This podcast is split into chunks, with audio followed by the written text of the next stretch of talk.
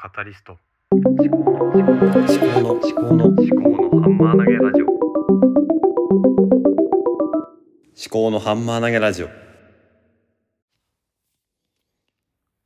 考のハンマー投げラジオパーソナリティの立見明彦です。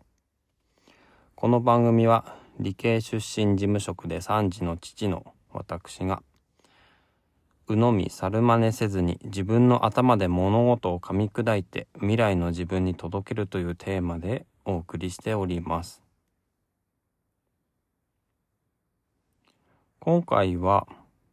以前予告していた今持っているネタまあ喋るテーマですね。のうちの一つ玉拾いとキャッチボールというお題で話してみようと思いますこの話はみんなのメンタールームという Audible のポッドキャストを聞いてああこれだな玉拾いばっかりしてるなって思ったっていうことから着想を得て考えていることです。みんなのメンタールームのその放送の中でインプットがすごくインプットするしたいものインプットすべきものが多すぎてそのちょっとの隙間時間でもインプットをしていないともったいないと思ってしまうと。そういうような悩みがあって。それに対して MC の野村貴文さんと志田祐介さんがお話をされていましたでその中でやっぱりねそのアウトプットをするっていうことも大事なんだろうなって思ったわけですよ。でこれはちょっと前のレクリエーションポートっていうポッドキャストの中でも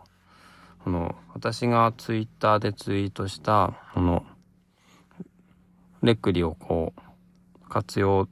できていないっていう話とあと全エピソードを聞けているわけでもないっていう話をえー、ツイッターで書いたら、この、あとインプットすべきものがなんか多すぎるのでっていうような話、コンテンツが多すぎるっていう話を書いたらですね、そのレックリの中で、まあ、アウトプットをするっていうことが、すれば、インプットの、うん、なんだろうな、最適化ができるんじゃないのかな、みたいな話もあった。いや、なんかちょっとそういう話じゃなかったような気がするけど、私が学んだエッセンスとしては、そういったことだったんですね。あの、インプットばかりしてるんじゃなくて、それが私が言う、その玉拾いですよね。玉拾いばっかりしてても、その、上達しないですよね、基本的には。まあ、玉拾いをこう何か別の練習に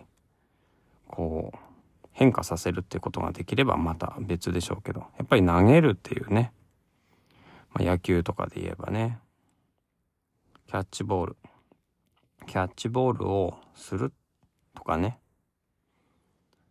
やっぱり自分から動くようなそういうことをしないと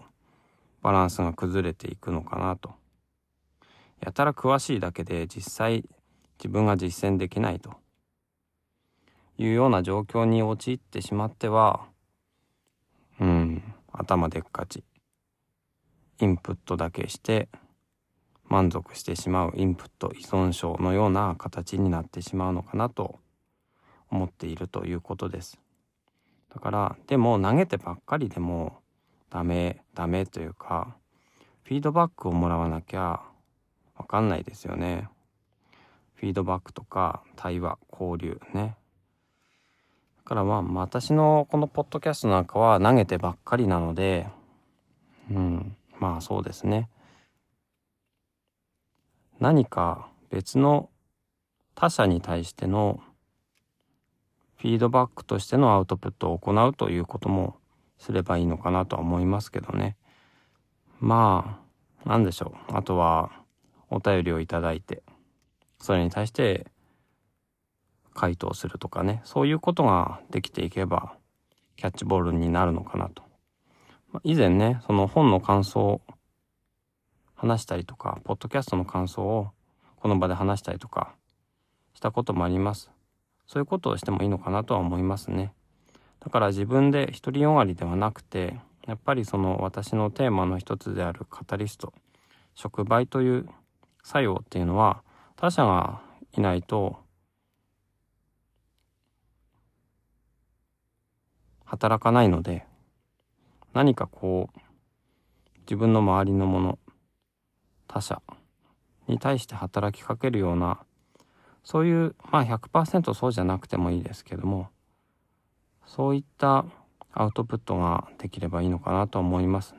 まあそれはポッドキャストじゃなくても、まあ Twitter とかノートとかそういったもので行ってもいいのかなとは思いますね。というわけで球拾いばかりしてないでキャッチボールをするようにインプットとアウトプットのバランスを考えていきたいなというお話でした。